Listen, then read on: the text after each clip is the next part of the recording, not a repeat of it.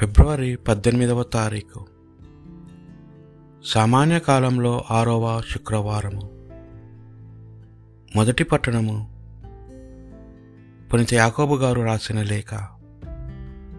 రెండవ అధ్యాయము పద్నాలుగు నుండి ఇరవై నాలుగు వచనముల వరకు మరియు ఇరవై ఆరవ వచనము.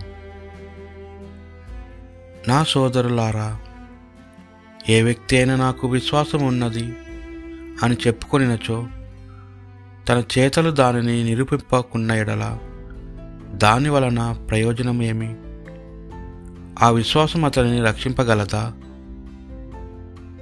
కూడుగుడ్డల కొరకు ఏ సోదరుడైనా లేక సోదరి అయినా అలమటించినచో వారి జీవిత అవసరములను తీర్పక సమాధానమగుగా వెళ్ళుడు చలికాచుకొనుడు తృప్తి పొందుడని మీలో ఎవడైనా పలికిన ఎడల ప్రయోజనమేమి? కనుక దానిని అనుసరించు పనులు అనుసరించో క్రియలు లేని విశ్వాసము నిర్జీవమే. కానీ నీకు విశ్వాసం ఉన్నదని నాకు క్రియలున్నవి అని ఎవరైనా పలికినచో దీనికి సమాధానము ఇది. క్రియలు లేకుండా నీ విశ్వాసము ఎట్లుండగలదో నాకు తెలియజెప్పుము.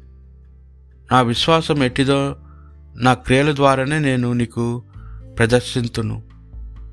దేవుడు ఒక్కడేనని నీవు విశ్వసింతువు గదా? మంచిదే. పిచాచములను విశ్వసించును భయముతో గజగజలాడును. మూర్ఖుడు మానవుడా చేతలు లేని విశ్వాసము నిర్ఫలమైనది. నీకు నిరూపింపబడవలెనా? తరుడుగా తండ్రి అగు అబ్రహాము తన కుమారుడు ఇసాకును బలిపీఠంపై అర్పించినప్పుడు అతడు క్రియల వలన నీతివంతుడు అని తీర్పు పొందలేదా? ఇంకను గ్రహింపలేవా? అతని విశ్వాసము అతని చేతలు కలిసియే కృషి సల్పినవి. అతని విశ్వాసము అతని చేతల ద్వారా పరిపూర్ణత పొందినది. అబ్రహాము దేవుని విశ్వసించెను. అతని విశ్వాసము వలనే దేవుడు అతనిని నీతిమంతునిగా ఎంచెను. తన లేఖనంను నెరవేరను. అతడు దేవుని మిత్రుడగుగా పిలువడెను కనుక కేవలము వాని విశ్వాసం వలన మాత్రమే కాక వాని చేతల వలన మానవుడు నీతిమంతుడుగా ఎంచబడును.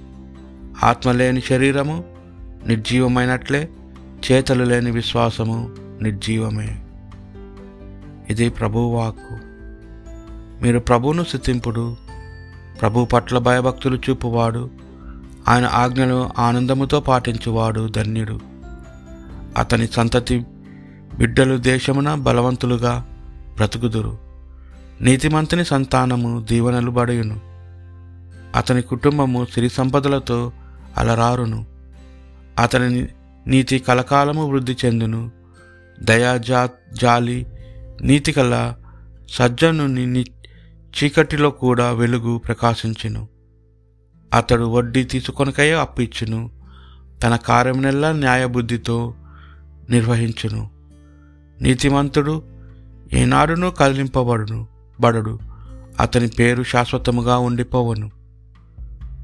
పునిత మార్కు గారు రాసిన సువార్త పట్టణము.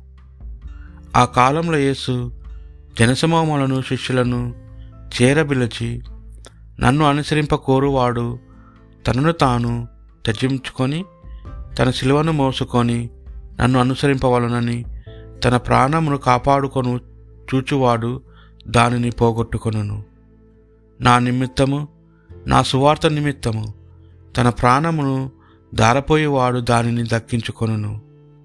మానవుడు లోకమంతటిని సంపాదించి తన ఆత్మను కోల్పోయిన వానికి ప్రయోజనమేమి? తన ఆత్మకు త్యూలమగు మానవుడు ఏమివ్వగలడు? ఈ పాపిష్టి వ్యభిచార తరములో నన్ను నా వాక్కులను గూర్చి సిగ్గుపడు వారిని గూర్చి తన తండ్రి మహిమతో దేవదూతల సమేతముగా వచ్చినప్పుడు మనుష్య కుమారుడు కూడా సిగ్గుపడును అని పల్కెను. మరియు ఆయన వారితో దైవరాజము శక్తి సహితముగా సిద్ధించుట చూచు వరకు ఇక్కడ నిలిచి ఉన్నవారిలో కొందరు మరణింపరని నేను నిశ్చయముగా చెప్పుచున్నాను అని పలికెను. ఇది ప్రభువు సువిశేషము.